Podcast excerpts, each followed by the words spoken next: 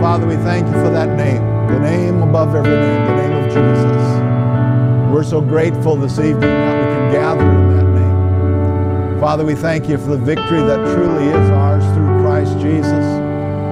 Father, we ask your blessing upon this time that everything that is said and done will bring you glory and honor. Lord, we thank you that you're a good God, that you're a loving Father. And we thank you, Father, that through your word we get to we get to know you. Through knowing you, we understand the truths that you've given us in the scriptures. Open our hearts and minds tonight to hear and receive that which you would have for us tonight. And Father, may you receive all the honor and the glory because you're worthy of it. In the name of Jesus, amen. Hallelujah. Wow, you can go ahead and be seated. Praise the Lord.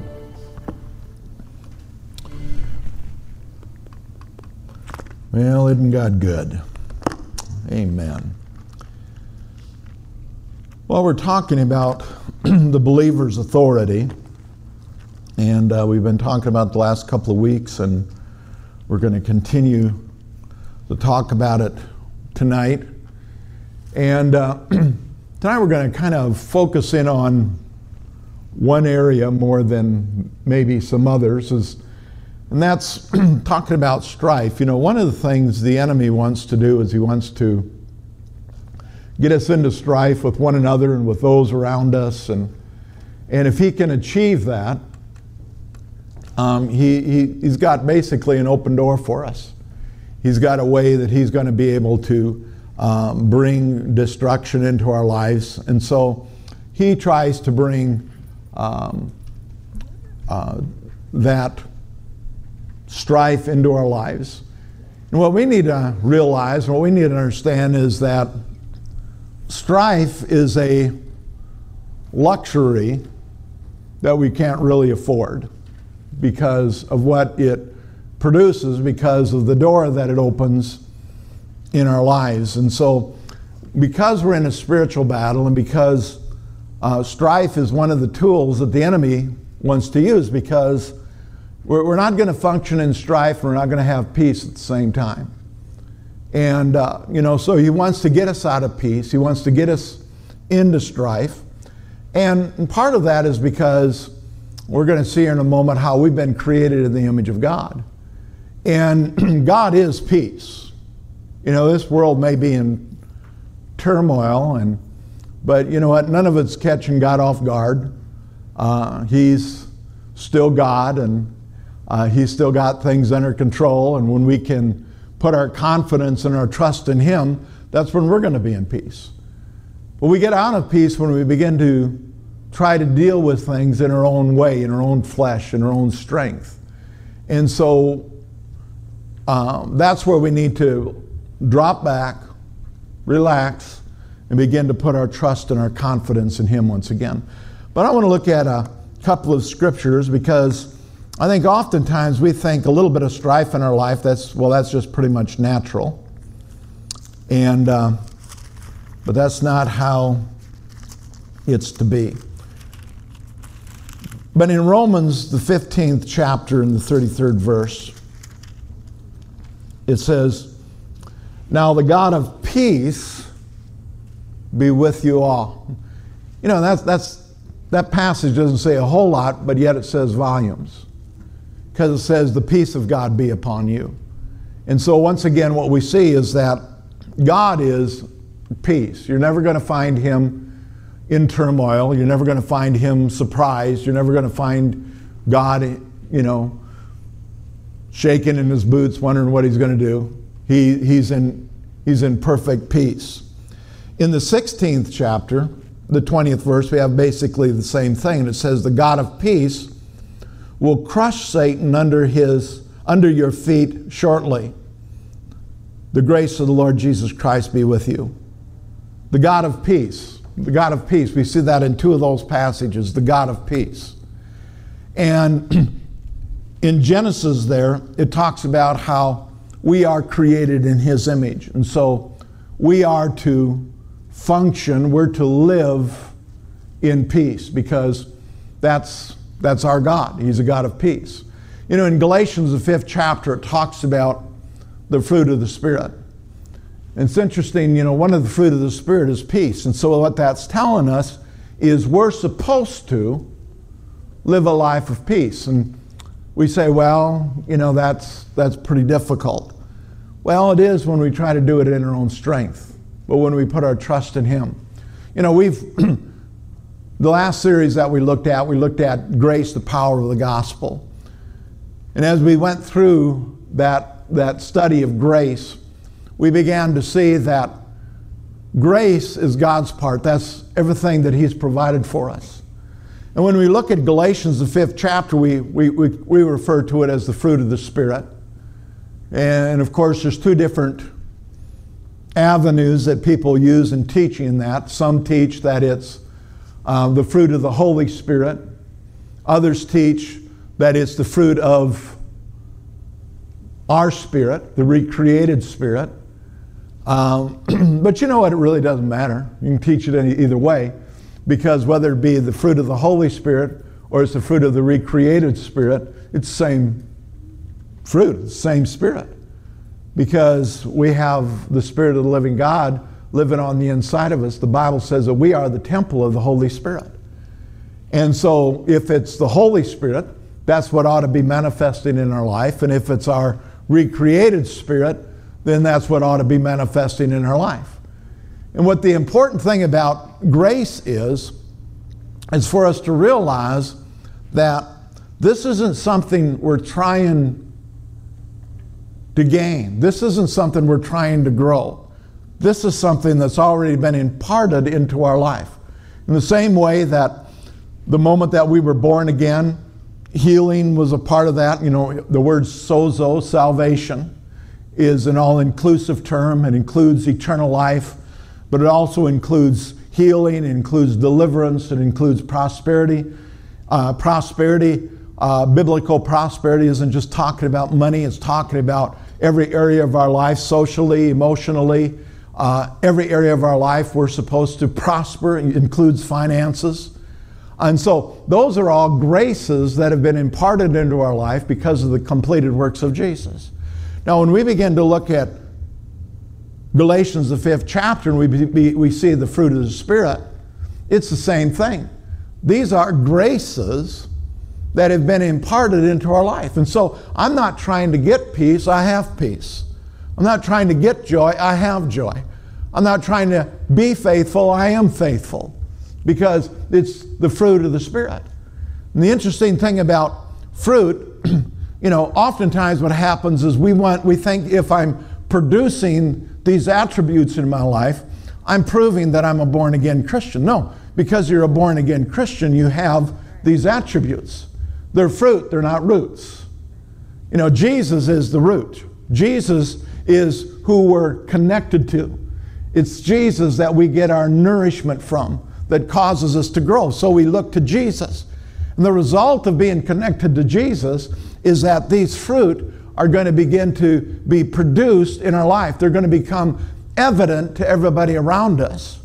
Not because we're trying to be a certain way, but because of who we're connected to, because we're connected with Jesus. And so, peace, oftentimes people say, well, I, I just can't help it. I just can't, I can't get peace. Well, it's because we're looking at the circumstances. We're looking at the things around us. We're, we're looking at this world that we live in. I mean, this world is a mess.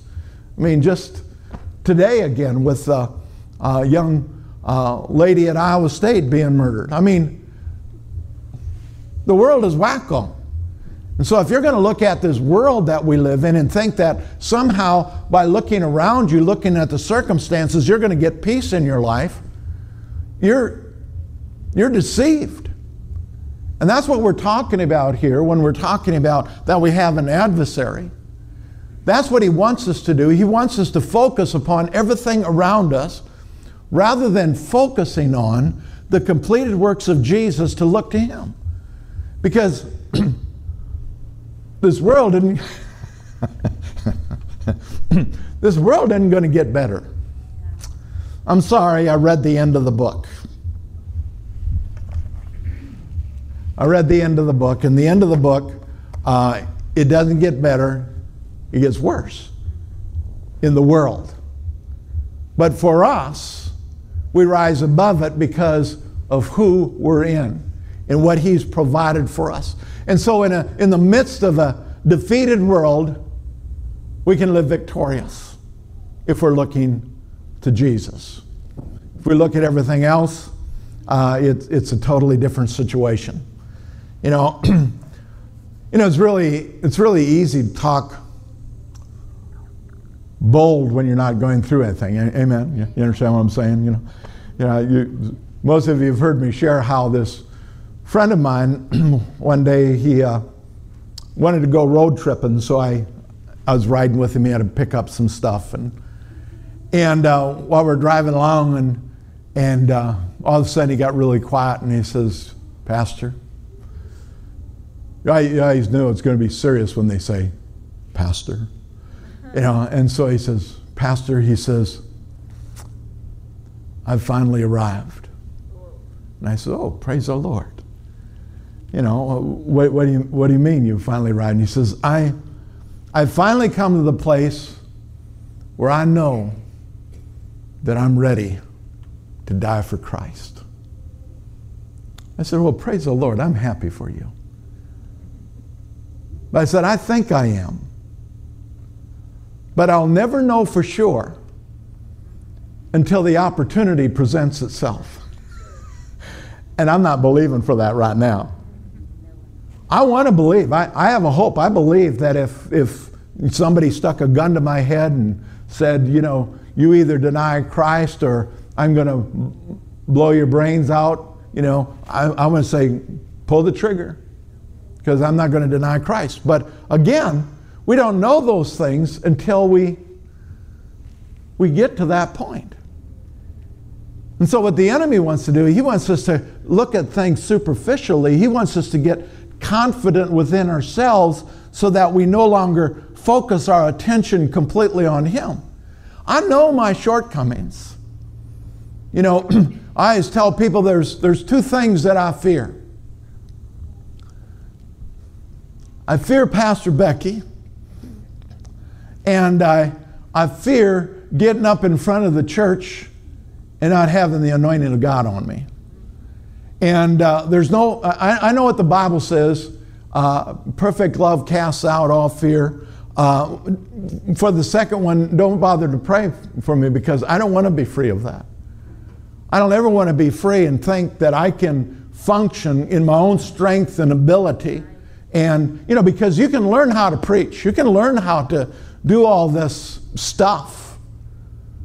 But, you know, it's totally different if you're doing it and it's the leading of the Holy Spirit. And that's where we need to be in our everyday lives. We need to be dependent upon Him, and that means that we need to give Him place. Um, you know, the title of the message today is Satan's Inroads. And so what he want, what he has is he has he wants to get inroads into our life. He wants to get us thinking about things that are contrary to the way that he wants us to go. You know, it's interesting about this individual. Um, I think he's back with the Lord now, but for a period of time after that, he, he practically totally fell away from the things of God. And it just shows that when we open ourselves up, when we begin to think that we can handle it in our own strength all at once, um, we're in a very dangerous place. Well, technically, we're talking about this whole strife thing. Uh, but see, that's how it all gets started we begin to think that we can handle things in our own strength and our own ability. Now, we all know that there's stuff that we have to do. Amen. You know, uh, James says faith without works. I like New American Standard faith without corresponding action is dead. And so, if we have faith, there's going to be a corresponding action that goes along with what we say we believe. If there isn't, do we really believe it? But notice, the action comes after the belief, not before the belief. And oftentimes, what we're wanting to do is we're wanting to prove to everybody that I believe by my actions. No, my actions prove that I believe. You may say, well, that, you're, you're saying the same thing. No, I'm not. You know, because if, if your actions don't come after the belief, eventually they'll go by the wayside. just like the individual that I talked about. But see, if I, if I truly believe that, then my actions are going to demonstrate it and I'm going to continue to walk in it. You see, the hard, the hard part, the hard part about Christianity is consistency. Have any, anybody? I'll raise my hand, both my hands on that one. The, the hard part is consistency. You know, because um, it's easy to say something, but it's much more difficult to live it. And it's much more difficult to live it on a consistent basis. But that's what the power of the Holy Spirit works in our life, and that's why we never want to um, walk without Him. But there in Galatians 5:22, where it's talking about the fruit of the Spirit, says, "But the fruit of the Spirit is love, joy, peace, long suffering, kindness, goodness, faithfulness, gentleness, self control. And so all of those are attributes of the Holy Spirit. And all of those are attributes that we're supposed to be demonstrated in our life. And the one that we're keying on today is, is peace. And when we're not walking in peace, what happens is um, we, we open the door. You know, we, we give him access. You know, Jimmy Rushton, he's gone home to be with the Lord now, as you know, but he was the first one that I'd ever heard use this terminology. He said, We need to cooperate with the Holy Spirit. And uh, because he wants to work things in our life. And so to cooperate with him means that when we see a truth in the scriptures, we take it and we apply it in our lives. What the enemy wants us to do, what the world wants us to do, is to cooperate with them, to fit into their mold, to fit into their, you know, the direction that they want to take us. You know, um, we used to talk in the church, we used to, we used to talk about cookie cutter Christians, you know, that everybody looked the same. And, and that's, that's so unbiblical because Christianity is the very opposite of that. Because in Christ, uh, our identity really comes forth. And so, you know, each and every one of us have a different, uh, I mean, we identify with Christ, but we all have a different function. We all have a different purpose. We all, you know, every one of us, He's got a call and a purpose for us. And it's, it's not the same. But see, what the world does, you want to talk about cookie cutter, it's, it's the world because it wants to, it wants to mold us. It wants to mold us into this form. It wants to mold us so that we have the, the same thoughts, we have the same concerns, uh, we, we think the very same way. But in Christ Jesus, that's where we find liberty. Now, hopefully, when we focus on Him, our beliefs and so forth, they merge together. But it isn't Him molding us and making us that way, it's we allowing Him to form us and bring us into that place where we trust Him and we put our confidence in Him. Um, like I was saying, the enemy wants to destroy us, and one of the number one ways that he does it is through fear. Because you're not going to walk in peace and have fear at the same time. And so he wants us to get to be fearful of the circumstances around us.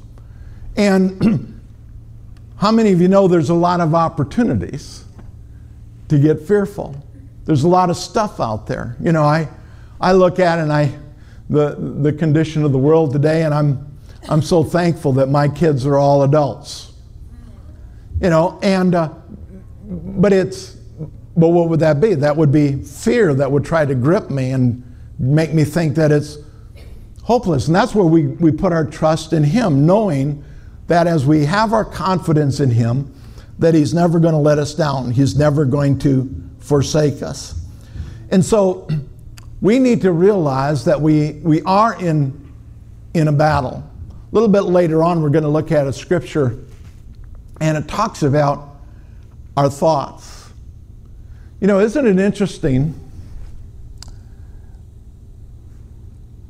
Sin can never get a hold of you in an area that you've never had a thought.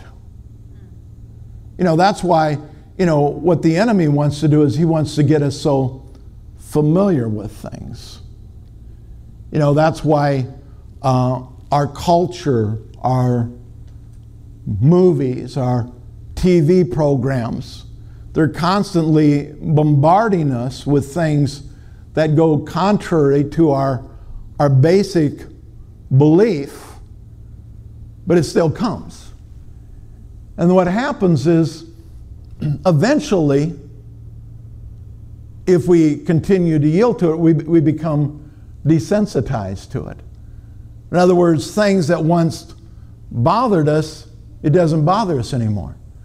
And the lie is what happens is we, we think, well, I guess I've matured because that doesn't bother me anymore. No, it, it, it means that you've be, you're, you're not sensitive to it anymore. The Bible talks about the searing of the heart, that, that our hearts can become seared so that the things of the world don't bother us any longer. And so, what happens when it doesn't bother us any longer, we're able to get into a place of agreement with that. Well, Pastor, I wish you'd just go back and teach on grace because that was a whole lot more fun than this. but whether you realize it or not, this is, this is talking about, this is grace. Because it's His grace that empowers us. You see, grace doesn't mean that we're out there doing whatever we want. Grace means that I've been empowered by the Holy Spirit to fulfill His plan and His purpose in my life. That I'm able to walk in the fullness of what He's made available to me. And so it is grace that we're talking about. Roman numeral 2, it says, The devil is trying to destroy your life today. And you see, that's one of the things that we've got to realize is that he really is out to steal, kill, and destroy. And he wants to do it today. And he may not accomplish it today, but if he can get the thought there, if he can get us get just a little inroad in there. You know, um, people that have addictions in their life, it was a process that took place. And that's what the enemy wants to do. He wants to, he wants to use that process to get in and, and, and just a thought, just one action, and then it'll lead to another, and then it'll lead to another. Well, you know, the same thing is true in reverse when we follow after the things of God. You know, I always tell people, you know, if you if you have a difficult time reading the scriptures, don't start by reading a, uh, the book of Matthew in one sitting you know, read a chapter, and if a chapter is too much, take a verse. You know, I'd rather have somebody take one verse and think on that verse, meditate on that verse, get fed from that verse, because that opens the door for more. And so, where we're areas where we're struggling, oftentimes we want the immediate fix, but it starts one step at a time. And, and so we, we begin to take those steps. Um, in A, there's talking about being fearful. There's where he wants to get us. He wants to get us in fear. Fear will freeze us. It'll, it'll, it'll freeze us to the point that we, we do absolutely nothing. You know, uh, I, uh, I hate snakes. You know, I, I, it, is, it is no surprise to me that uh, it was a snake in the garden, you know. And uh, I, I, remember when I was plumbing, I was plumbing up in Mountain Lake, Minnesota, and, and uh, I was um, insulating some steam lines, and so I was in the crawl space, and you know, so it was about this tall and about three feet wide, and you know, you're in there with about four other, you know, six-inch pipes, and you're crawling down the thing and you're insulating and so forth. And it's in the winter, you know, so, but, but it was nice and warm because I was next to steam pipes. And I'm, I'm going down this crawl space, and all of a sudden, and I don't know what kind of snake it was because I didn't stick around that long.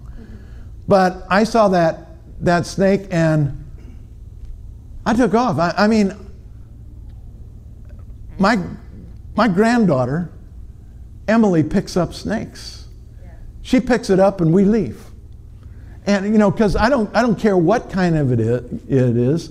You know, a snake deserves to have its head chopped off.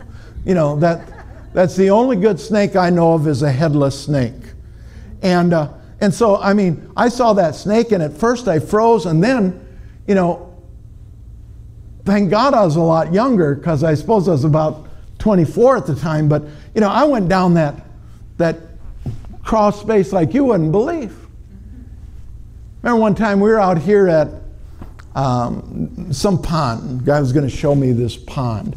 And I was there with two other guys, and we're walking down this path. And all of a sudden, this snake went across in front of me. And I literally tried to jump in one of the guy's arms, and I think they thought I was a little screwy, you know. But I, I mean, there was no thought to it.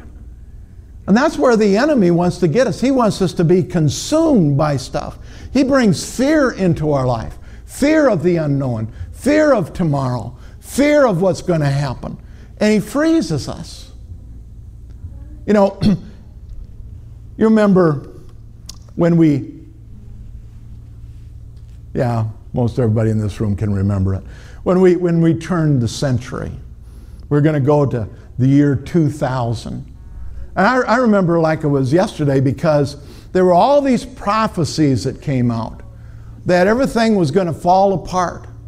And, uh, you know, our, our, our electrical plants were all going to close down because none of the computers were going to be able to make the transition. And so everybody was convinced that everything was going to fall apart. I, I was going to say was going to hell in a handbasket, but I didn't think that was appropriate for tonight, so I decided not to say that. You know, huh? Y2K, yeah. And, uh, you know, so everybody was, fear- and all these prophecies coming out on, from, from preachers I know. And, uh, and I, I, made this statement, you know, and, and again, it's really easy to make these bold statements. That's what I was going to say earlier. It's really easy to make these bold statements when, you know, nothing's happening at that point. And I said, you know, my God has not changed. And so maybe all of Jefferson, Iowa is going to be in darkness, but you drive by my house and we're going to have lights in it because if God can light the land of Goshen under the Old Testament and all of Egypt go dark, he can light my house and the rest of the town go dark. Well, thank goodness I never have to, you know, prove that or anything because it didn't go dark. But you know what's interesting? I never heard one of these preachers, one of these prophets, recant on their prophecy. Isn't that interesting? You know, and uh, you know, see, that's what I want. I want a, I want a prophet that is real. Number one, I don't, I don't want a prophet that messes up, but when he does mess up, I want him to be quick to repent and say, you know what, that was a wrong word that I had and I apologize and I ask your forgiveness in the name of Jesus. And, you know, I, I forgive him, go on, and I'll be able to listen to the next prophecy that he gives because of his attitude. But we had none of that. You know, probably because they're trying to function as an Old Testament prophet, and under the Old Testament, we would have had to have taken him to the edge of the city and stoned him. I'm not talking about smoking something either. You know, I'm talking about these rocks you know. And but but see, I'm so glad I live in the New Testament that we're free, that we can have peace. And the peace isn't something that I work up. It's something that's been made available to me through Christ Jesus. And so when it seems like everything is going wacko crazy in your life, we can turn back to Jesus, the author and the perfecter of our faith, and know that He's not going to let us down. Listen to this passage. It comes from Psalms 101, and it's verse 3, and it says, verse 101, verse 3, it says, I will set nothing wicked before your eyes. I hate the works of those who fall away. It shall not cling to me. It's not going to cling to me. You know, we've been set free. What the enemy wants to bring in our lives, it's not going to cling to us. But you know how it clings to us? It's when we begin to indulge the flesh. When we allow the flesh to rule, what happens? All the stuff of the world, it clings to you. But it doesn't have to because of who we have in Christ Jesus. You know, all of us, we want to see blind eyes open. We want to hear, we want to see, hear about deaf ears being opened. We want to see miracles. We want to, you know, hear people talking about, I want to see people raised from the dead. I want to see all those things too. But you know, are we willing to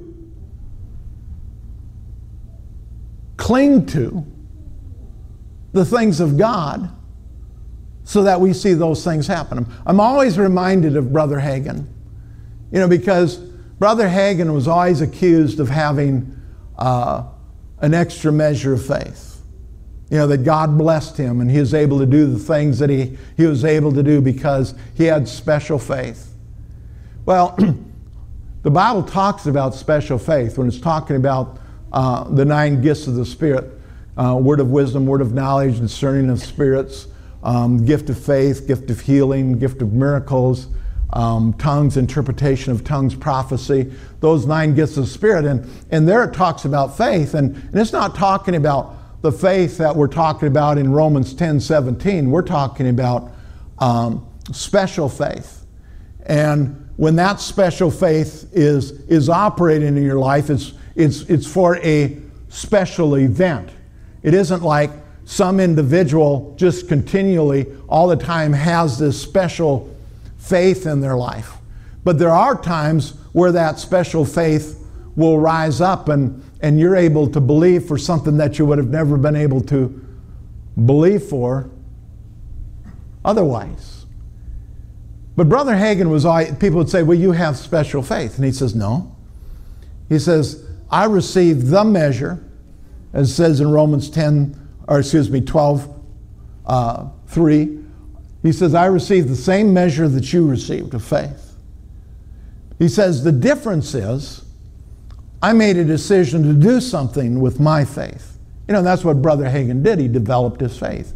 He spent time um, reading the Word, meditating in the Word, praying in the Holy Ghost. He, he did those things. Why? So that, that that measure that he had would be able to produce more. You know, and so Brother always said, he says, you can have the same measure or you can have the same faith that I have to do what I do if you're willing to do what I did.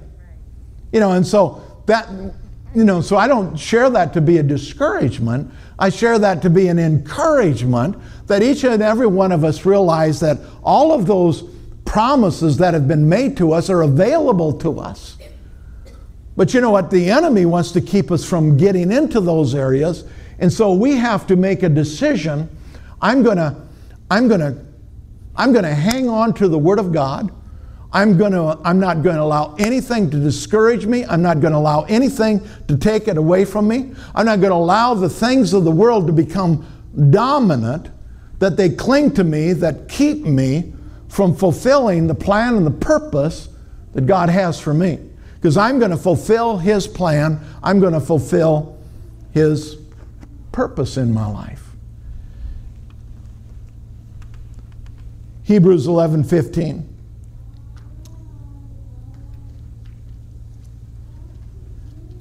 And truly, if they had called to mind that country from which they had come out, they would have had opportunity. And so here he's talking about remember the children of Israel? God delivers, delivers them from slavery. And they got out in the wilderness and they said, You know, if only, if only you would have just left us alone. I mean, we had onions, we had, we had turnips to eat. Onions and turnips, whoopee doo. You know, we, you know, and so they're bawling and squalling about their condition. And they were longing for Egypt. What he's saying here, is you can't set your mind on where you came from, or you'll be drawn back to it. You know, over the years, we've had the opportunity to minister to different individuals, and I have one in particular that I'm thinking of right now, and and uh, this person always wanted to be where they weren't, because wherever they weren't, I, that, that, probably isn't good English, and I got teachers here tonight, but uh, forgive me. I'm I'm from I'm from Minnesota. uh, but wherever they she wasn't, it's where she wanted to be. You know, she'd, she'd come to live with us from a place that she had come from, and uh, back there it was so much better, and blah, blah, blah, blah. Then they went back there, and oh, it was so much better there. You know, a lot of times that's what we're doing is we're looking back. And it's, it's, it's interesting about looking back. You know, people talk about the good old days. Let me tell you something. They weren't that good. You know, I went, I went to my 50th class reunion a couple years ago. That's really hard to believe, but, but I did. I mean, it's hard to believe that I went to it. you know, but but I, I, went to it, and uh, you know, because we're, we're going to reminisce about the, the good old days. And, uh, you know, my buddies that I ran around with, they're all going to be there, and, and, uh, and so we're there, and, and so I asked about Pat. Pat was a year younger than me, so he wasn't going to be at the, the reunion. And I'd, I'd, wondered what had happened to Pat because, you know, he was, we, we did all kinds of stuff together. And uh, a year earlier, he had died of cancer. And then I wondered about Red. What, whatever happened to Red? Well, Red, um, with his alcohol, it got so bad that he had to be put in an institution in uh, Sioux Falls and eventually died of complications due to the alcoholism. Um, Clayton, uh, who was another one of my running buddies, was there. Uh, Clayton had spent some time in Vietnam, and but then he, uh, while there, he had gotten addicted to drugs and so forth. And, but he was there, and uh, uh, his wife had to lead him around uh, because he had just cooked too many cells in his brain and um, just could barely function any longer. You know, and so I look back at that and I think, yeah, those are really some good old days that we had. This is what it led to. And the only thing that brought me out was the fact at the age of 25, I got introduced to Jesus Christ as my personal Lord and Savior. And, and you know, I think people sometimes wonder, you know, why would you get so um, fanatical or whatever about Jesus? But you know what? All you have to do is look at what happens without Him in their life. And He's our hope. And so our past oftentimes wants to cling to us because it wants to, wants to pull us back again. You know, was Bruce Binkley one time, I'd asked him to share his testimony, and, and he says, Well, I won't share it like others share it because most people, when they share their testimony, they share for um, 45 minutes about their horrible past and the addiction and everything that they went through, and then the last five minutes, they real quick throw in that they received Jesus as their Lord and Savior and they've been set free. And he says, I won't do that because I won't identify with my past. I'll say where I came from, but I'm not going to go into it because I don't want to remember those things. And, and when he shared that with me, I thought it was really cool. But I've thought about it since then, and I've thought that is really true. Because there are so many people with addictions in their life that are drawn back because it begins to look appealing to them because of the circumstances, because they get difficult, they get drawn back to that, that again because they, they look at it as a, a refuge in a good time, but they forget about all the horrible junk that went along with it. And that's why, you know, what Dan and Cindy are doing up in, in Fort Dodge at Celebrate Recovery, we're going up there this Sunday night, because they have another group that's graduating um, from Celebrate Recovery. And that's what I, I like about the program up there. The, you know, the, the, the, in, the guy on the inside that uh, kind of heads it up, works with Dan and Cindy with it. He comes to our Monday night group, and, and this, this guy is, is wonderful because he isn't focused on where they came from, he's constantly focused on where we're going.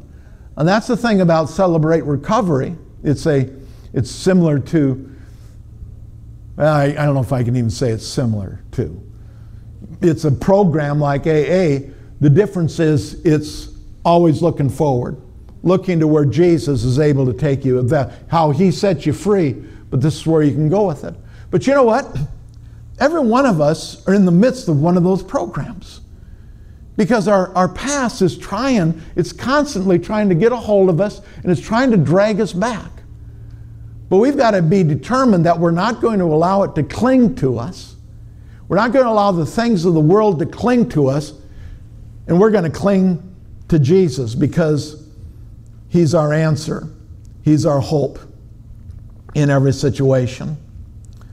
Um, if you want godly relationships, you have to start guarding your tongue. You know, it's, it's interesting. I think the number one thing the enemy wants to do, and he does it through our thoughts because you can't say it until you think it. You know, well, I wasn't even thinking. I don't know why I said that. You, you're deceived. You were thinking. You might not have been thinking right, but you can't say something unless it comes through your thinking process, unless you're praying in tongues. That's the glory of tongues. But see, we've got to think it. And then when we think it, we say it. And when we say it, that's when it's going to lead to actions. And so that's how it is with, with strife. We can think something, but then we need to guard our, our, our heart, our mouth, and watch what we say. I don't know about you. I have I've got into more trouble opening this thing than probably anything else in my entire life. If I'd have just kept my mouth shut. I hear from the other room. I hear that murmuring. You know, why didn't I just keep my mouth shut? You know, because I knew it wasn't going to do any good anyway. And so what I do, I open the door. Open the door for what? We open the door for strife, disagreement, disharmony. And what it does is it opens the way for the for the enemy.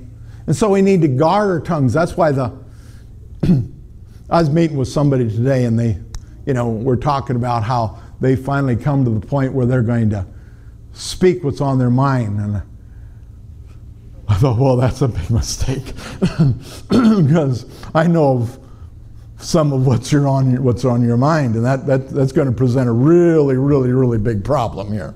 You know, uh, but but that's why we, we you know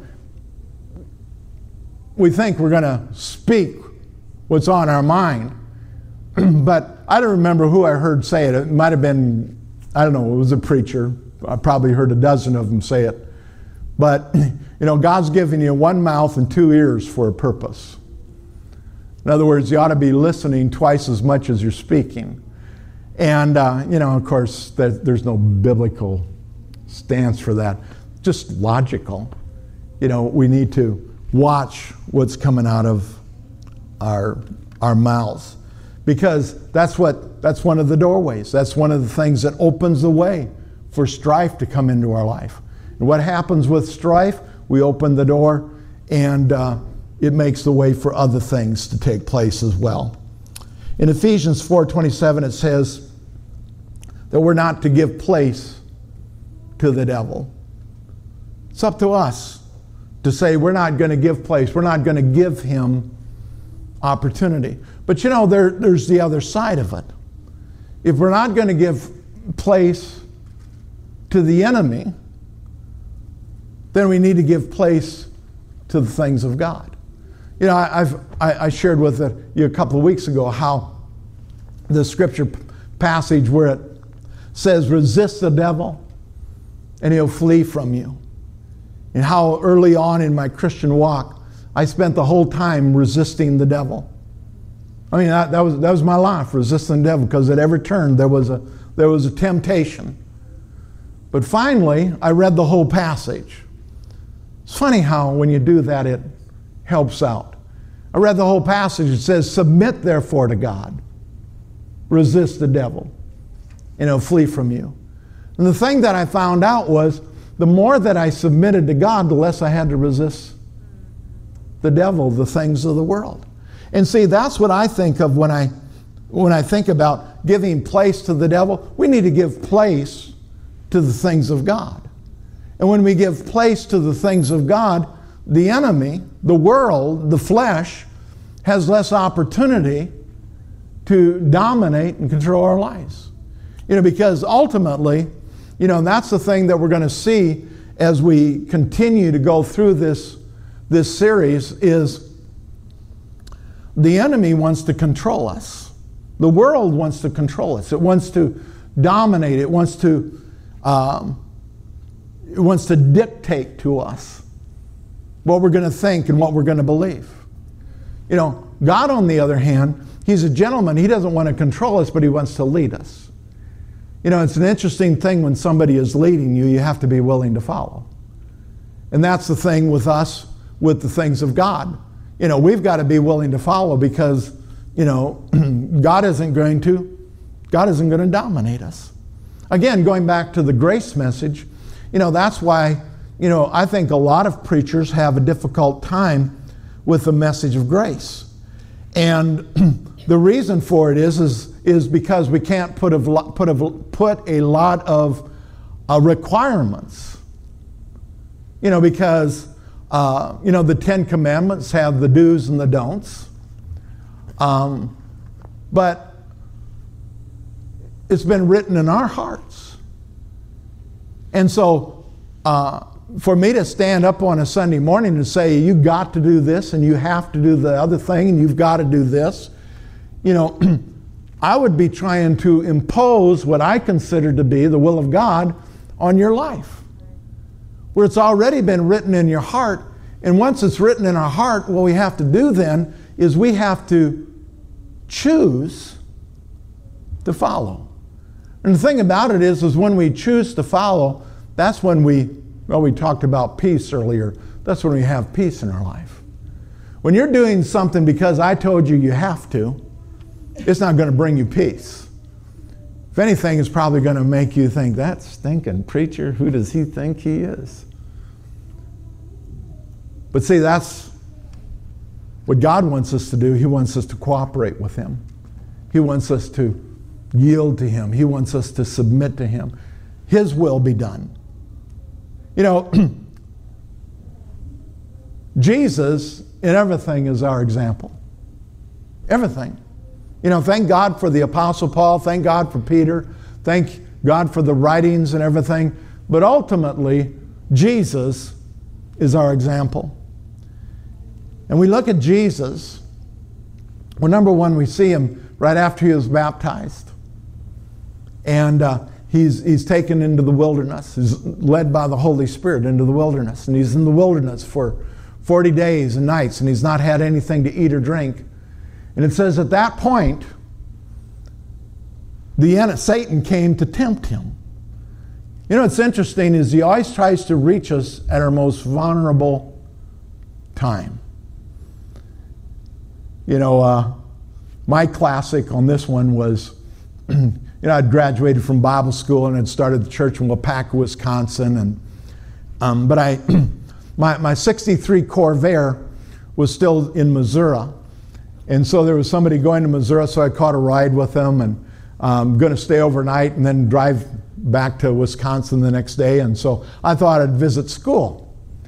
And so I, I went to school that night, and, and one of the instructors, uh, there was a storm at the airport, and he was flying in, he wasn't able to get there, so they said, Well, Dave, why don't you just go ahead and take that class, and you can teach what they've been teaching, or just share whatever. And so I just thought I'd have a question and answer time, and somebody asked me about something, and so I shared a couple experiences, you know, with different situations, and and at the end of it, I said, you know, had a little bit of an attitudinal problem right there. But I said, you know, it's getting to where it's almost fun kicking the devil around. And everybody chuckled, and I thought that was really a cool statement that I made there. So I stayed with this couple, and, and uh, there was a trailer, and so the room I was in was pretty small. And and I'm just about ready to go into la la land, just about ready to go to sleep. And I hear this voice, and it says, So you think it's fun kicking me around? And I thought, Oh my God, what have I done? Because I just knew if I open my eyes, I'm going to look over there and Slewfoot is going to be sitting right there next to me. And so I sat there and I said, Oh my goodness. And so I said, In the name of Jesus, I take authority over those thoughts. In Jesus' name, and I peeked with one eye, and he wasn't there, and then I felt a lot better. But see, the point is, is that's how he works in our life. He gets us when we're at that most vulnerable point, when we feel hopeless, where, we, where we're out of control. And it's just a thought. Because if we begin to entertain that thought, the next thing we know, we're in full blown fear peace goes out the window and we're vulnerable to whatever the enemy wants to attack us with. And so he doesn't he doesn't play fair. So here Jesus is. He's in the garden. The enemy comes. And what does he do? Every attack that he came against him with, what did he do? He combated it with the word of God. He confronted it with the word of God. How are we supposed to do it? The same way that Jesus did. Jesus in the Garden of Gethsemane. And he knows what is going to happen. He knows that he's going to be whooped. He had seen in Psalms about the whipping, he had seen the crown of thorns, he had seen the crucifixion. He saw all of that in the Psalms, and he knew that he was the one that was going to go through it. And yes, Jesus is God, but you know, it tells us in Philippians that he, he set aside his, his deity and he walked on the earth as a man. So every temptation that you and I were tempted by or have been tempted by, Jesus was tempted with. It says he is tempted in all things, yet without sin. In other words, he never yielded to it. And so here he is. He's, he's, at, he's in crisis mode. You know, because he's in the garden and he, he cries out to God the Father and he says, and he's serious about it. We know he's serious because he's, he's sweating drops of blood that's how serious he is. And he says, Father, if there be any other way, let's, let's do it that way. Remove this cross from me. But then he says, Yet not my will, but your will be done. You know, religion has religious, religious, religion has taken that phrase and, uh, and uh, made it a form. That at the end of every, play, end of every prayer, they say, uh, If it be thy will. Well, as believers, as men and women of the Word of God, we're to know what the will of God is because it's right here. This is his last will and testament. He reveals his will to us. So, what was Jesus doing? Jesus was praying the prayer of committal, the prayer of consecration. And so, what he is saying is, Father, I know this is your will, but I really don't want to do it if there's any other way. And you know what? Generally speaking, we know what we're supposed to be doing. We may pray that prayer, Father, not my will, but your will be done. But then we need to do what Jesus did. He acted upon it and he fulfilled the will of the Father. It's a, it's a heart thing, it's a heart attitude. And we need to have that heart. Well, Sean's already given me the high sign about three minutes ago, so we better uh, close. Father, we thank you tonight for Jesus. We thank you that we have the victory. Lord, we know that we have an adversary and the things of this world are coming against us to bring destruction into our lives, but it's not going to achieve it because we know what we have. We have the name that's above every other name. We have the blood of Jesus. We have your word. We have the power of the Holy Spirit in, your, in our lives to lead us and direct us. And so, Father, we choose, we choose to follow you. And Father, we pray that you would indeed have your will done in each of our lives. And we thank you for it. In the glorious name of Jesus, amen. Be blessed. Have a wonderful evening.